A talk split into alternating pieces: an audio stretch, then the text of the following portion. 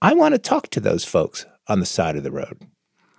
So here's my conversation from Land of the Free The History of Incarceration in the U.S. My name is Corporal Horace Bruce from Alma Shawford Regional Jail. I'm the uh, supervisor for the road gang. Today we is on Avon Street um, cleaning up. My first question for you is Is this a punishment or is this a reward? I mean, I, I drive by, I think punishment, but then it occurs to me this might be better than sitting in jail. It is. The guys enjoy coming out. I mean, they, they love the weather, they love the, the scenery. Um, this is actually a, a gift. So, um, what have these guys done to uh, earn this gift? Well, depending on the years that they got, if, if they were sentenced for three years or less, they can actually come on board.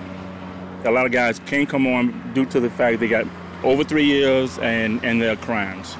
Uh, like uh, cocaine stuff, they can't come out.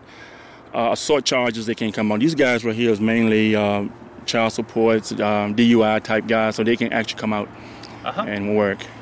Um, we are a history show, and certainly over the course of history, one form of punishment for people who have committed crimes uh, has been kind of public humiliation, public shame. So putting people in stocks, and we've heard about the scarlet letter for adulterers.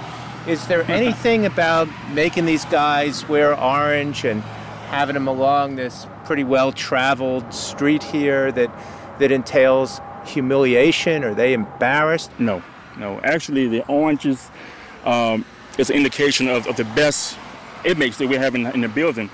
The worst inmates, I should I say worst, the guys that can come out, they wear black and white. These guys right here wear oranges, meaning that they are trustees and they can be trusted.